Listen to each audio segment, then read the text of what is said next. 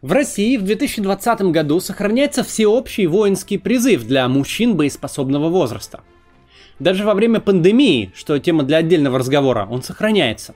Это значит, что каждый парень, достигнув определенного возраста, становится не просто должен, а военно обязан потратить год своей жизни на то, что подразумевается как обучение профессии защитника Родины.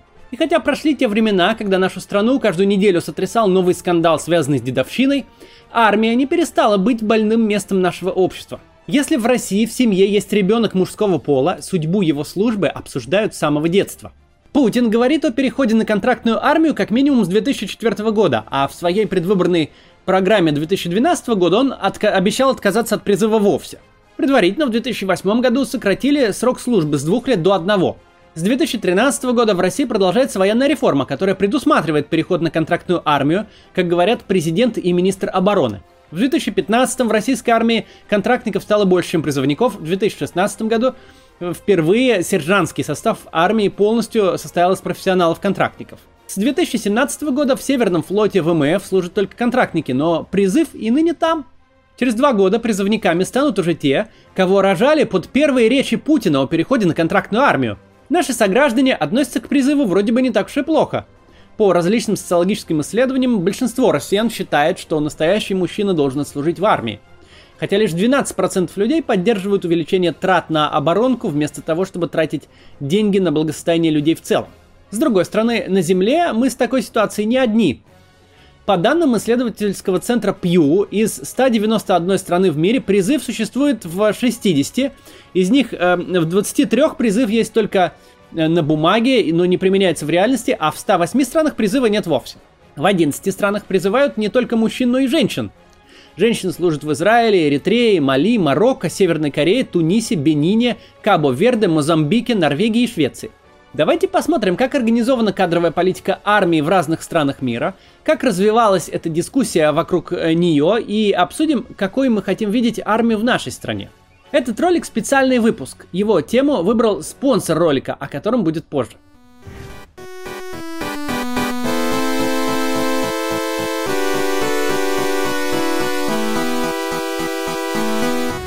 Первой европейской страной, кто стал формировать армию с помощью призыва, стала Швеция в начале 17 века. Петр I ввел рекрутскую повинность в 1705 году. Она распространялась на все сословия и классы, и тогда была пожизненной. Но служили тогда не все люди, а выбиралось определенное установленное количество от каждой общины. Постепенно срок службы и количество рекрутов снижалось. В 1795 году пожизненную службу заменили сроком в 25 лет, но а, провожали военных из дома все равно навсегда. А к 1874 году срок, службы снизился до 7 лет. Именно всеобщий э, призыв позволил Наполеону побеждать своих противников, чьи армии в основном состояли из профессиональных военных. Армия Наполеона превосходила в численности, например, прусскую армию в 10 раз. Опыт Наполеона вдохновил всех настолько, что к 1914 году из крупных армий только американская и британская оставались профессиональными. Но и они объявляли всеобщую мобилизацию с началом э, Первой мировой войны. Все мы помним известные агитационные плакаты времен мировых войн. Прочувствуйте эффективность призывных армий в те годы на таком примере. Германцы увеличили численность армии с 800 тысяч человек до 3,5 миллионов всего за 12 дней, объявив всеобщую мобилизацию перед началом Первой мировой войны. Последние годы профессия военного становится более сложной и технологичной, а вместе с ядерным оружием, сдерживающим страны от мировой войны, многие отказались от воинской повинности в мирное время. А какие-то страны и вообще от воинской обязанности для своих граждан отказались. Члены НАТО считают, что полномасштабных и длительных войн больше не будет, поэтому нет нужды во всеобщей воинской обязанности. С распадом СССР угроза Третьей мировой войны спала, и европейские страны стали уменьшать свои армии. Большинство из них отказались от всеобщего призыва в период с 90 по 2010 годы. В 1994 году призыв отменила Бельгия, в 1996 Нидерланды, в 2001 Франция и Испания, в 2003 Словения, в 2004 Португалия, Венгрия и Чехия, в 2005 Италия, в 2006 Словакия, Босния и Герцеговина, Северная Македония, Черногория и Румыния, в 2007 Болгария и Латвия, в 2008 Хорватия и Польша, в 2010 Албания и Швеция, а в 2011 Германия и Сербия. Россия, Израиль, КНДР, Греция, Турция и другие страны отличаются тем, что верят в длительные и интенсивные войны, в которых они с высокой долей вероятностью будут участвовать. Поэтому эти страны сохраняли все это время э, воинскую обязанность и большую численность армии. Описанный выше тренд работал до 2014 года, когда произошло, угадайте что. В Европе стали возвращать призыв и увеличивать численность войск после аннексии России Крыма и войны в Донбассе в 2014 году. Опасность была с точки зрения европейцев реальной. В 2014 на литовском телевидении реально обсуждали, сколько сможет продержаться армия, если на страну нападет Россия. Хотя Литва, как участник НАТО, находится под защитой более мощных стран. Литовцы не смогли увеличить армию за счет контрактников, поэтому будут расширять по старинке за счет призыва. Всеобщий призыв они вернули с 1 сентября 2016 года. Всего 6 лет с 2008 до 2014 армия состояла полностью из контрактников. На август 2019 года в литовской армии служило 18 500 военных. Еще на 4 тысячи увеличить численность планируют за счет призывников. В Швеции тоже вернулись к призыву в 2017 году после его отмены в 2010. В Грузии отменили призыв в 2017, но уже через 8 месяцев его вернули. Какие еще есть интересные знаковые примеры? Уникальная ситуация в Израиле. Во-первых, большая часть армии состоит из призывников, а во-вторых, служат в ней и мужчины, и женщины. Мужчины должны отслужить 36 месяцев, а женщины 24. С 93 -го года служат в армии и трансгендеры. На армию тратят 25% бюджета страны, и откосить невозможно, служат даже дети президента. И вообще, это там и не делается, это считается очень почетным в Израиле служить в армии, а те, кто не служат, считаются в обществе гражданами какого-то неправильного сорта. Огромные военные расходы и всеобщий призыв объясняют тем, что Израиль со всех сторон окружен арабскими странами-врагами, и действительно, многие израильские призывники несут боевые дежурства и участвуют в военных действиях. Северная Корея отличается тем, что здесь самые большие сроки службы в армии. В сухопутных войсках служат от 5 до 12 лет, а для женщин от 3 до 7 лет. В ВВС и ПВО 3-4 года, а на флоте от 5 до 10 лет. Служат как мужчины, так и женщины. Сохраняется призыв и в Южной Корее, хоть и не такой долгий срок у них службы, как у северного соседа. Южнокорейские мужчины служат 18-22 месяца в зависимости от рода войск. Вот призывы не спасает даже звездный статус и многомиллионные зарплаты. Каждый год южнокорейские СМИ следят за тем, кто из известных людей уходит в армию на этот раз. В апреле через э, трехнедельный лагерь морской пехоты прошел звездный игрок английского футбольного клуба Тоттенхэм Сон Хын Мин. От службы в армии в течение 21 месяца его спасало то, что они выиграли вместе с национальной командой азиатские игры. На фан-сайтах кей-поп групп фанатики отсчитывают дни, когда демобилизуются их любимцы. Никому не получается отмазаться в Корее. Интересная ситуация в Швейцарии. В 2013 году там уже в третий раз проходил референдум, на котором 73% жителей проголосовали за сохранение призыва. Удивительно для страны, которая известна тем, что сохраняет военный нейтралитет, согласитесь? Из почти 8 миллионов швейцарцев 150 тысяч, 2% населения служат в армии. Консервативные возрастные швейцарцы считают, что именно такая большая армия позволяет стране соблюдать нейтралитет. Служат там э, по не совсем обычной схеме. Первый этап 49 дней, а потом еще 10 лет по 21 день в год. На этот период сохраняется работа и выплачивают 80% от зарплаты. Суммарный срок службы составляет 260 дней. У швейцарцев довольно милитаристский взгляд на реальность, что для меня лично было неожиданностью. Они рекордсмены в Европе по количеству оружия на душу населения. От 2,5 до 4 миллионов единиц. Грубо говоря, у каждой семьи есть дома по ружью. Но точная статистика неизвестна. Все военнообязанные хранят свое ружье, полуавтоматические винтовки ZIG-50 или пистолеты Zauser 75 дома – кстати, в Австрии проводили такой же референдум и тоже в 2013 году. Результат был таким же, как и в Швейцарии. Только э, процент проголосовавших за сохранение призыва был меньше, 59%. Срок службы в Австрии короче, чем в Швейцарии, 6 месяцев. В Украине отменили призыв в октябре 2013 года, но менее чем через год, в мае 2014 восстановили срочную службу из-за войны на востоке страны.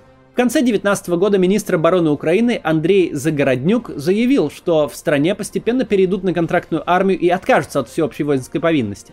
После выступления министра обороны э, патриоты кинулись его критиковать. Претензии противников контрактной армии были больше эмоциональными, чем разумными. Россия стоит у наших границ, а мы отказываемся от призыва. Разве так можно? Хотя уже сейчас призывники составляют всего 10% украинской армии. И тем более они не воюют в Донбассе. Швеции и Норвегии все граждане регистрируются в системе, но во время призыва система случайно выбирает определенное нужное количество военных.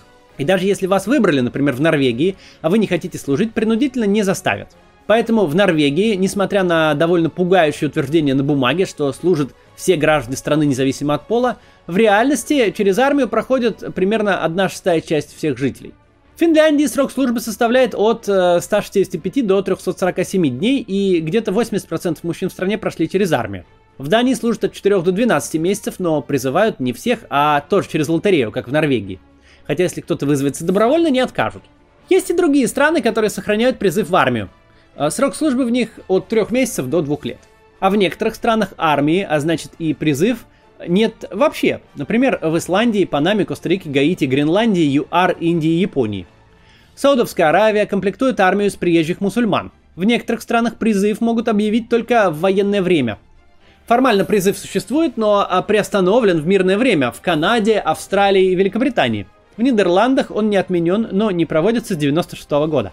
В Германии он приостановлен в 2011 году, но по конституции страны его могут легко восстановить.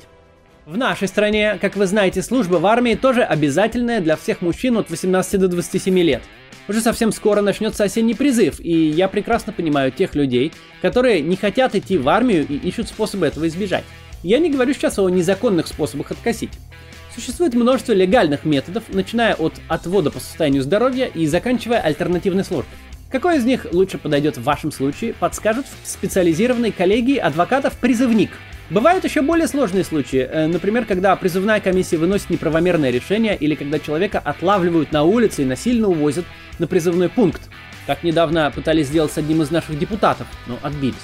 Тут уже помощь оказать могут только профессионалы, связанные кодексом профессиональной этики и строгими договорными обязательствами. Коллегия адвокатов-призывник работает с 2002 года. У них обширная судебная практика, какой нет, наверное, ни у кого. Большинство этих дел можно изучить на сайте, и вы увидите, что, как правило, они решаются в пользу призывника. Всю стратегию ведения дела прописывают письменно, все консультации тоже можно получить в письменной форме. При необходимости адвокат будет вас сопровождать на все мероприятия, связанные с призывом, чтобы вам не вручили незаконно повестку или не отправили в войска. При всем этом цены у них достаточно гуманные, а первичная консультация вообще бесплатная. Так что если вы ищете законный способ избежать службы в армии, заходите на сайт и оставляйте заявку, вам перезвонят. Но вернемся к международному опыту. Вопрос кадровой политики армии это не только про идеологию и отношения людей. Это еще и экономический вопрос.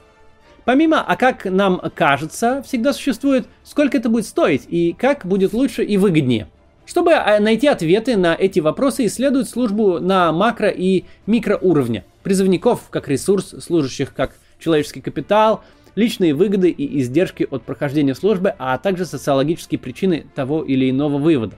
Дискуссия о влиянии призывной армии на экономику страны началась еще в 18 веке. Адам Смит считал, что не из каждого получается хороший солдат, а потому наемная армия обладает перед обязательным призывом неоспоримыми преимуществами – Потому что там есть шанс на профессионализм. Уже упомянутую выше стратегию Наполеона призывать всех подряд на войну критиковал экономист Иоганн фон Тюнен.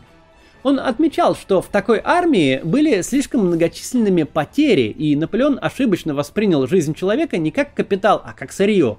Фон Тюнен писал, «Во время войны мы без колебаний пожертвуем сотни жизней, чтобы спасти одну пушку. Гибель сотни людей означает потери капитала как минимум раз в 20 больше, чем у одной пушки. Но производство пушки требует расходов казны, в то время как люди доступны даром посредством призыва. Милтон Фридман же с самого начала считал призыв налогом и считал, что на открытом рынке должна быть только контрактная армия. Те, кто поддерживает на государственном уровне призывной способ формирования армии, считают, что это дешево и сердито. То есть и цифры численности армии внушительные и вроде как почти за бесплатно. Кстати, вы знали, что призывникам во время службы платят деньги? Да, солдаты-срочники получают денежное довольствие, размер которого с марта 2020 года составляет 2086 рублей в месяц. Понятно, что есть еще и траты на содержание казарм, питание и всякое такое, но согласитесь, эти копейки могут выглядеть как экономия в глазах управляющих армией. А так как призыв у нас обязательный, вроде как и не отвертишься, солдат. Бери, что дают. В том числе по этой причине тот, кто идет служить по призыву, не обязательно сделал бы это добровольно. Но обществу вроде как нужна защита, и она имеет ценность и стоимость. Если армия комплектуется по призыву, это значит, что технически общество перекладывает с себя на призывников стоимость защиты Отечества. Общество платит налогами меньше, а призывники год отдуваются за копейки. Поскольку призывники не обязательно эффективнее, чем добровольцы, то этот налог не приносит дохода, то есть ресурс страны тратится впустую. Те, кто вынужден служить по призыву, в ином случае могли бы потратить это время и свои усилия более эффективно и создать больше экономической ценности, например, открыть бизнес или получить навыки для высокооплачиваемой работы. При этом не обязательно и то, что контрактная армия дороже. По оценкам счетной палаты США, организация воинской повинности из-за э, короткого срока службы призывников и их частой сменяемости в реальности приводит к большим издержкам. Только из-за усилий по адаптации новичков бюджет увеличится на 4 миллиарда долларов в год. Обязательность военной службы может также побудить правительство злоупотреблять ресурсами, поскольку призывники кажутся дешевле, чем обходятся экономике в реальности, власти могут решить купить больше национальной безопасности, чем требуется, и национальная оборона обойдется стране дороже, чем могла бы. Бесплатная армейская рабочая сила искажает распределение трудовых ресурсов в экономике, тормозит производительность, негативно влияет на доход и спрос, в результате замедляет рост ВВП. Служба по призыву неэффективна по двум основным причинам. Напрасная трата ресурсов. Укомплектование армии происходит за счет потерь труда в других отраслях экономики. И низкая производительность призывников в сравнении с профессионалами построены учеными модели, в которой люди еще и должны послужить в армии в начале трудовой жизни, получилось, что если призывать в армию все население сразу, ВВП сократится на 3%.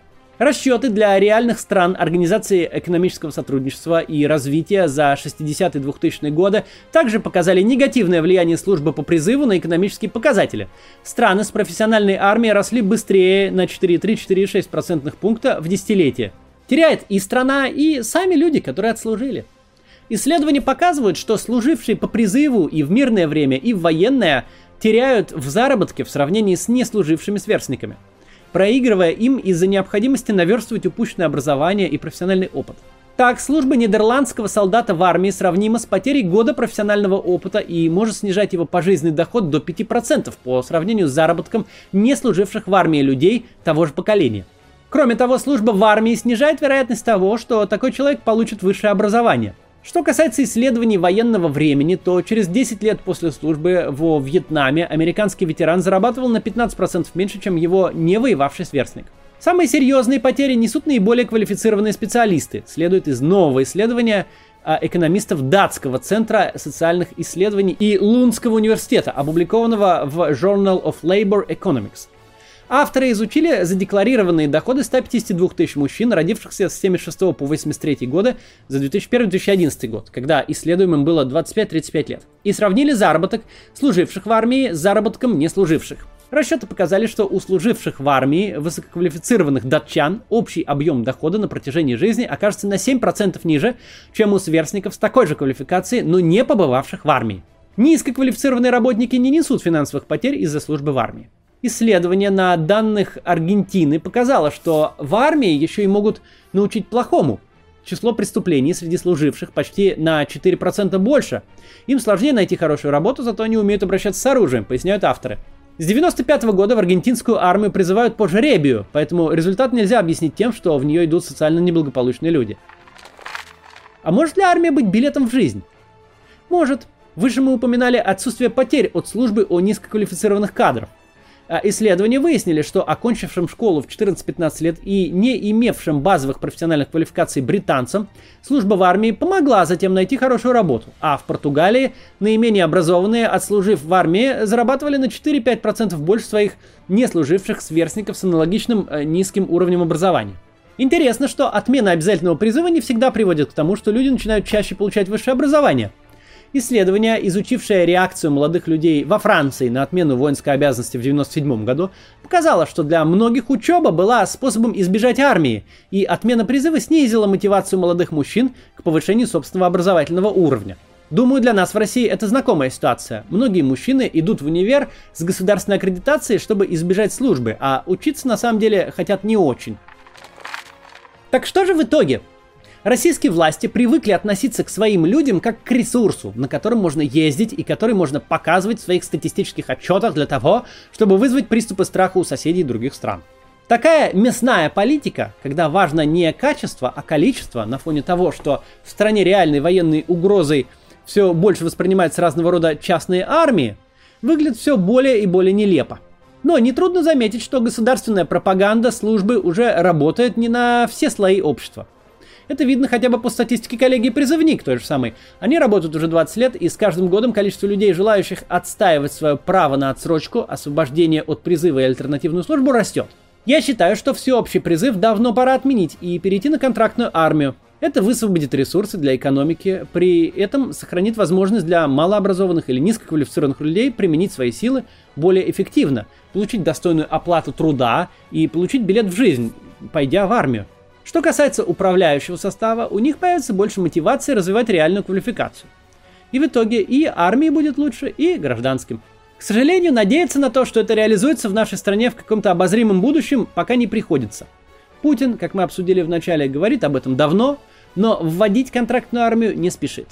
Поэтому проблема призывной армии у нас в стране существует и, похоже, останется еще на какое-то время. Мы поговорили об этом сегодня, поговорим и в будущем. До завтра.